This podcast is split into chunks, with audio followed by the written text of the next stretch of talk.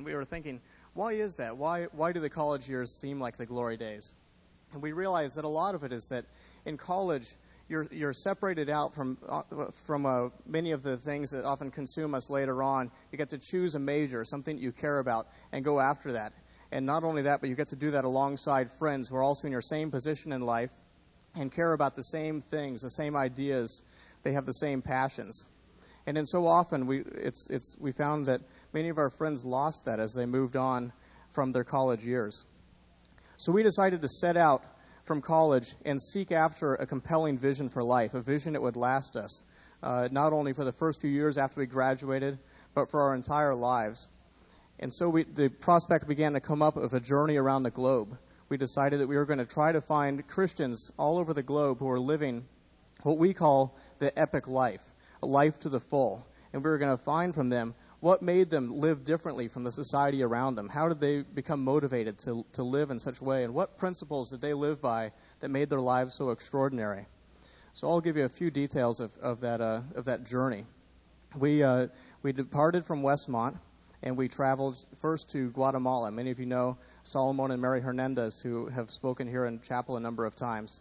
Uh, we delivered a, a pickup truck to the Hernandezes before and spent about a month down there with them before traveling on to uh, Russia. We stayed in, in Russia for about uh, one and a half months, then went to Cairo, Egypt, and then from Cairo to uh, South Africa and Lesotho, Africa. And then from the Kingdom of Lesotho, we traveled to uh, Bombay, India, and then uh, Hyderabad, Calcutta, up into Nepal, across to Dhaka, Bangladesh, uh, to Bangkok, Thailand, where we purchased 160 Vietnamese language Bibles, smuggled those into, into Saigon, Vietnam, spent some time there with the underground church before continuing on to China, and then coming home. All total, the trip was about uh, 210 days. And the trip was, was very exciting, uh, no doubt about it. There were all kinds of, of experiences and, and uh, you, know, you know, the sort of things that happen when you go on a crazy adventure. Uh, but but if that had been all that there was, if it was just this adventure, then we would have just come back to life, and it just would have been get right back into the normal, uh, the normal steps of, of society, and, and that would have been it. But we felt like we had found the keys to those ep- to that epic life, and in a way, it had been right in front of us all along. But we saw it in the lives of the people we spent time with in all these other countries. And we're going to go over some of the principles for that epic life.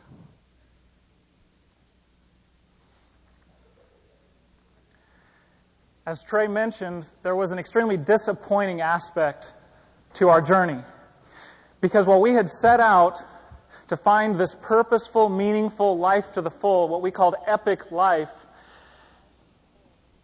it was not found in those adventures, those grand adventures that we were going on. It wasn't that hiking in the Himalayas and seeing the pyramids and going to the Indian jungles and all of those things was not exciting, but there was simply the reality that no matter how many times you press the adrenaline button, it tends to wear off, and you're left back in the middle of an ordinary day, even in very extraordinary places. And had that been all we took home, as Trey mentioned, it would have been extremely disappointing. But we found something more, and it began to trickle in in these ordinary moments that we were spending with what would be considered very ordinary people in such a way that, that we almost didn't recognize it when we saw it because in, in their far off lands, in their world, it was just ordinary life. It was their day to day routines and things they did on a daily basis. And yet we began to see that in the midst of those ordinary lives, there was a meaning and a purpose and a passion that we hungered after. And we began to see it in these lives in very concrete ways. Let me give you some pictures of this. Brother Huang in Vietnam, a thickly built man, much, much uh, broader shouldered than many of his countrymen, but that same uh, intense look in his eye and, and, and a very gentleness about his spirit. And we got to spend time with him, and he told us his story. He had been uh, born near the border of Cambodia and Vietnam, and during the war between those two countries, had ended up in a, uh, a camp, a refugee camp. He just committed his life to Christ while he was there. And after the war, he returned to his village and began to share Christ with his countrymen. And after a period of time, a number of people in his village gave their lives to Christ as well. The Vietnamese government is strictly atheist, and so they, they brought him into to the prison and began to question him and said, Huang, if you're going to ever get out of here, you're going to have to give us the names of every single person that gave them their lives to Christ in your village. And he refused. So they locked him up. They locked him up with, with another man, two other men actually, and within about two weeks he had led those men to Christ as well. So they moved him to another cell, and this man was a government informant. He was there to pump Huang for information. But when it became clear that Huang was not going to be giving any of that information, they moved him into solitary confinement. A little cell about three feet by three feet. Always pitch black except in the morning and at night when they'd slide open a little slat and bring in a, a small bowl of rice. And he lived that way for month after month after month. And occasionally they would bring him out and, and give him the opportunity for freedom if he would turn over those names and renounce his faith. But he refused again and again because he was utterly convinced that what God had for him and God's purposes were ultimately better than anything he would gain if he was released. And he knew that his friends were out there getting educations, beginning careers, and beginning to learn, getting married and growing and developing, while he sat in that darkness and he felt like his mind was turning to mush. One day his jailer came into his cell and said, Huang, you're more innocent than anyone in your generation. Go. To this day, Huang lives in that village, continuing to serve his countrymen and share Christ. And we began to see in his life and in many others that this life to the full that we hungered after requires, in its essence often, cutting against the very fabric and grain of the assumptions of everyone else around you. In particular, the definition of what success is that everyone else assumes is the case. And Huang was able to cut against that because he was utterly convinced that what God had for him was ultimately better than what the world had to offer. Another picture of this Solomon and Mary Hernandez. You've heard of them. They've spoken in chapel. We got to spend six weeks with them in Guatemala. Solomon and Mary are Ladinos, which is the upper class of Guatemala's people, and of more European blood. The other group is the Mayan people, which is uh, an underclass, severe underclass. The, the gap between those two groups is probably as wide as anything in the South 100 years ago. And no one in Ladino culture would consider doing the things that Solomon was doing. But he felt, as a pastor of a small church, that he should bring in the Mayans, that they should have one church together, following after Christ together. So he began to learn the language of the poor, Quiche, the language of the Mayans. Something no one else would bother to do. It would be a total waste of time. No economic benefit at all. But as he did this, the Mayans began to join his church, and the people in his church objected to that. And of course, that seems extremely ignorant to us. But if you can imagine people coming into your church who not only spoke a different language, but who were very diseased, who had lice, and if your children played with them, would likely get sick, it's a bit easier to understand, perhaps. And so they said, Solomon, we don't want these people in our church. And if you want them, then why don't we build two churches, and they can go to the other one, and we'll worship in this one? And Solomon said, no. If we're going to be following after Christ, we're going to do this together. And ultimately, his church gave him a choice between serving the Mayans and serving them. They said, if you want to be pastor of this church, you're going to have to let go of this Mayan thing. So ultimately, Solomon left the church. He was stripped of his position, stripped of his title of pastorship. But once again, Solomon, like Huang, was cutting against the grain of the assumptions of his culture because he was utterly convinced that Christ's vision was ultimately better than anything the world around him could offer. And it's going to look different in any culture that you're in. In Russia, it was standing up against the atheistic nation, the communist state. And many of those people that we got to spend time with suffer terribly for that. In South Africa, the people there, it was standing against apartheid. In India, it was serving the untouchables, that class of people that people consider like garbage. And spending many believers there, including uh, Mother Teresa, who we got to serve some, with shortly, had given their lives to serving these people in the name of Christ. And so while it looks differently in every culture, that essential character of being willing to rebel against everything that everyone else is assuming has to be for success seems to be shared by those who seek after this epic life that we were hungering for. And we desired that with all our hearts. We wanted to seek after it. And we realized that although these people really did struggle and there was really concrete physical difficulties in their lives, they had a sense of purpose and of passion and of meaning and of substance that was this epic life that we wanted. And so we purposed in our hearts to, to seek after this, this as well. But there was one element that still remained, a piece of the puzzle that began to fall in over time because society and the assumptions of people around you are so powerful that if you purpose to, to go against that grain, you will likely be melted down like a candle in a furnace if you are trying to do it by yourself. And the remedy that God has provided for that is, is a concept that's very familiar to us all the idea of church. But to us in America, that concept has, has come to, in many ways, mean nothing more than gathering together on Sunday mornings, maybe Wednesday nights, maybe a mixer some other evening, but little more than that. And what we saw in these people around the world who were living this purposeful life that we sought was that their concept of church was so much more bound together than we had conceived of prior to being with them.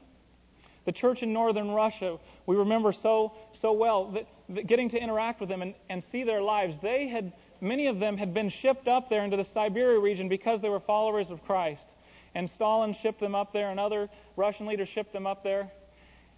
And they were living in this Christian they had their own lives, but they had this church. And, and the church was not simply, like I mentioned, just gathering together at certain periods for service. Their lives were intermingled in a hundred ways. If someone's car was broken, there was someone in the church who would come and fix it. If someone was ill, there was someone that would come over and help them care for their things and, and do, do everything they needed to do until they recovered. While we were there, someone's mother died. And there were several people at the church that stayed at the home of the, of the, the daughter for, for as long as we were there, probably are still taken care of it. We don't know.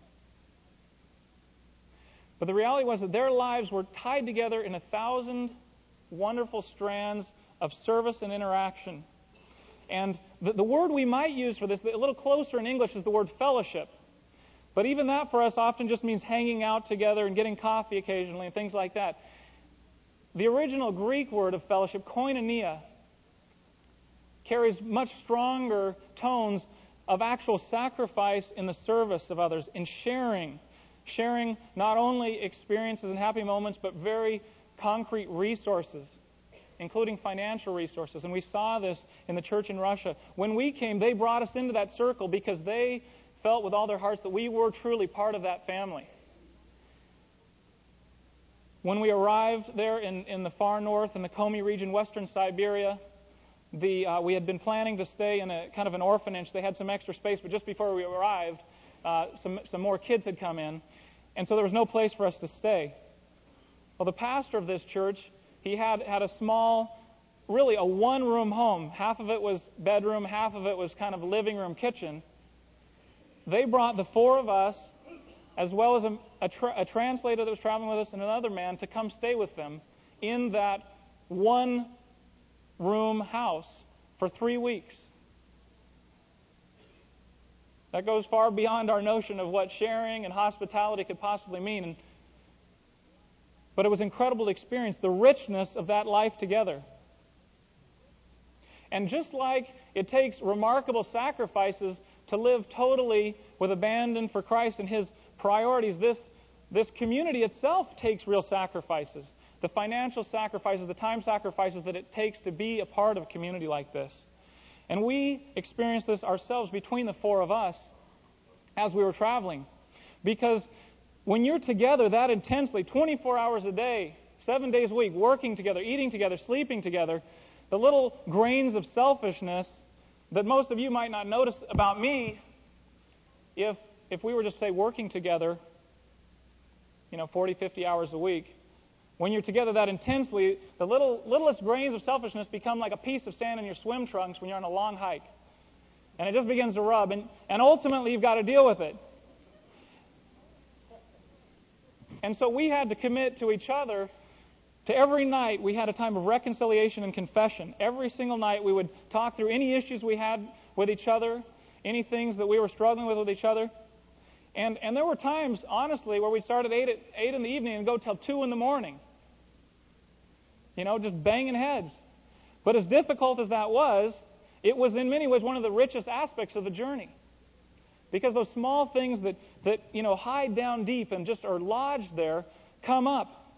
And, and maybe if I have a, a conflict with Mike here, and Mike and I are in conflict, and I, you know, Mike says to me, you know, Jed, I think you're being selfish here. And I said, no, Mike, you're the one that's being selfish. Well, you know, depending on who's the better arguer, it's going to, you know, maybe just go out that way, not really who's the one being selfish. But if there's two neutral observers here and they both say, no, Jed, you're the one that's being selfish, you know, what, what can you do? there were honestly times where I just felt like saying, screw you all, you know. the problem is you're waking up and the guys are right next to you, you know? And you better deal with it or you're going to have to leave. And, and there was actually a guy before the trip that predicted one of you is going to leave before you make it through these seven months.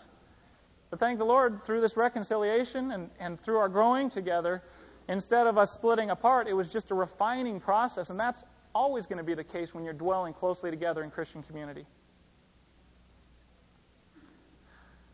Ultimately, though, it comes down to a decision. If you are serious about following these things, if you're serious about setting Christ's standards of success and what real life is above the definitions of success that's all around you. And if you're going to plunge yourself into this community and make the time and financial sacrifices that it takes to live in this community, you ultimately have to be convinced that what God will have for you in that is better than what the world can offer.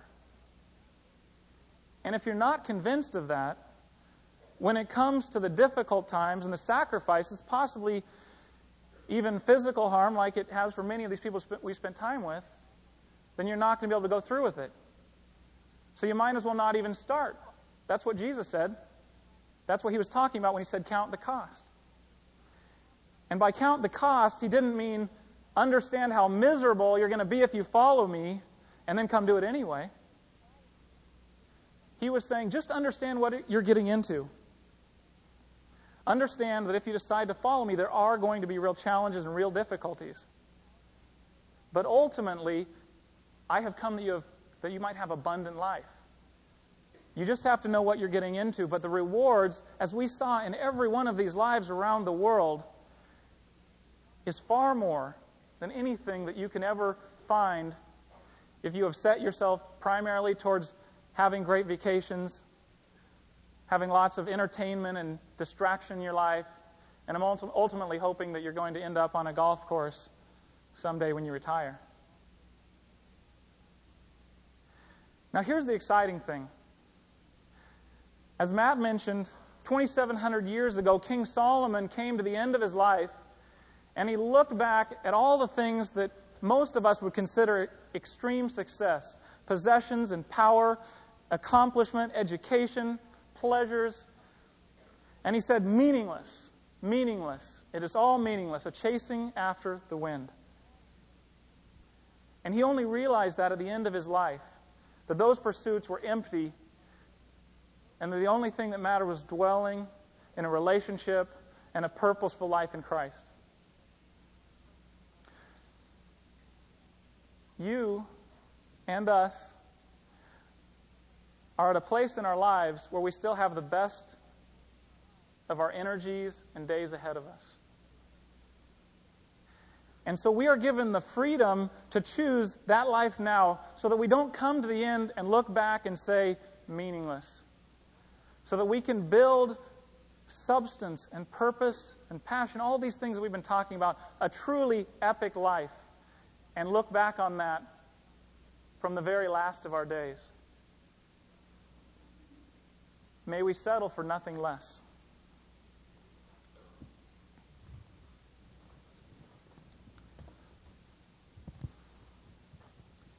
The, the four of us have uh, stopped everything that we've been doing in our lives, quit our jobs, and uh, right now we're in the actually at the very beginnings of going throughout the country and to, to speaking to groups like you. And we really feel passionate about this vision that God has given us for this life that has, has promised us in the Bible. And that oftentimes we don't see it any more in the church than we do outside of the church. And we'd really like to just uh, take some questions from you guys right now. And I know it's a big group, and sometimes it's a little nerve wracking to you think you're going to sound foolish or something, but we, we really would like to hear from you and just some of your thoughts on what we've had to say today.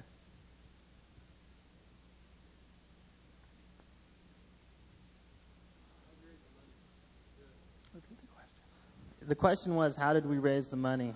Um, it's kind of interesting that question comes to me because I, I hate asking people for money, and I was very adamant about that, and uh, which meant that basically I didn't raise my fair share of the money. So but it was really just boiled down to trusting the Lord that this is what He'd had for us. And there was a lot of people who came beside us in that vision. Uh, we did send out some support letters.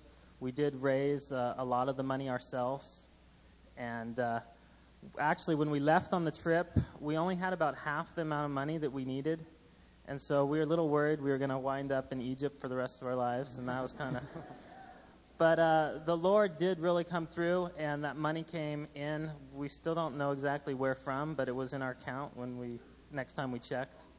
So, and just to let you guys know, there are some side mics set up on both aisles. So if you do have a question, just so that everybody can hear, that would be great.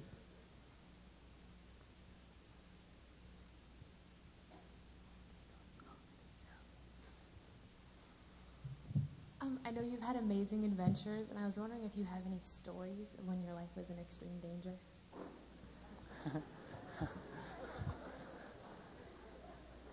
it's it's hard to know sometimes when you're in another country if your life's in extreme danger or not. You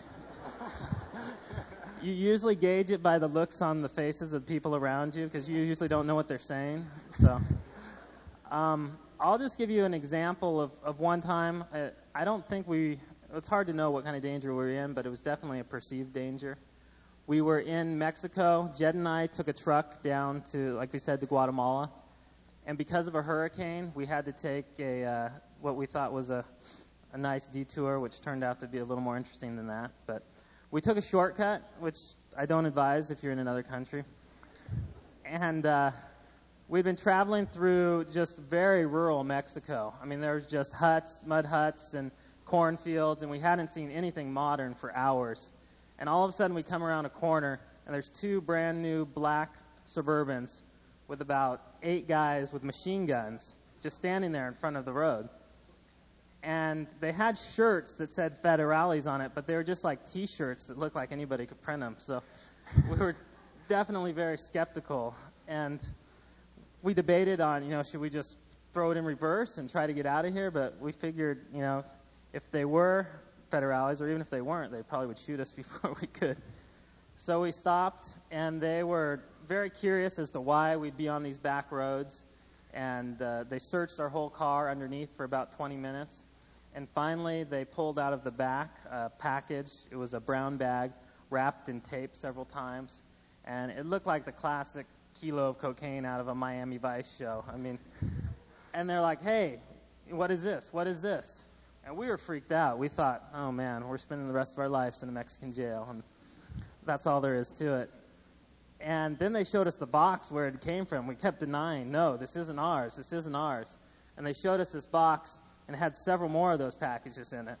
And then we were really getting worried. And the guy slid a knife into the bag and all these greenish colored seeds started spilling out. And a little bit after that, Jed, we started digging through the box you know, just praying, Lord, you know, deliver us from this. And uh, Jed found some peanut butter and some uh, Hanes underwear and some other stuff, and realized this was a care package his aunt was having us take down to his cousin in Guatemala. And these were some seeds. He was doing work with the farmers down there, and they were just like corn, or not corn, but different types of seeds. So, and there were several experiences like that that we didn't know if we were in danger. Other times we didn't think we were in danger, and a day or two later, the locals would we recount a story and they just look at us like, you guys obviously don't know what you're doing. I'm wondering um, what kind of churches you go to now, if you found anything with the kind of community you found overseas. Um, and maybe if not, how you've dealt with the dissatisfaction of the American church.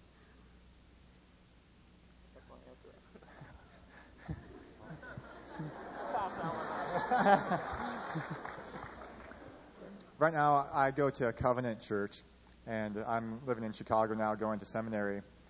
And to answer your question indirectly, community is often what you make it. And it's not necessarily this is a good church and it has wonderful community. It's you have to take the initiative yourself and make community yourself. Start with yourself. Make time for people. Make it your intention to spend time with people and make decisions based off of, of relationships rather than success. And no matter how bad the church seems, there's community available there. You, you have to seek it out, though, and it takes some intentionality and some effort. Am I on, Brad? okay.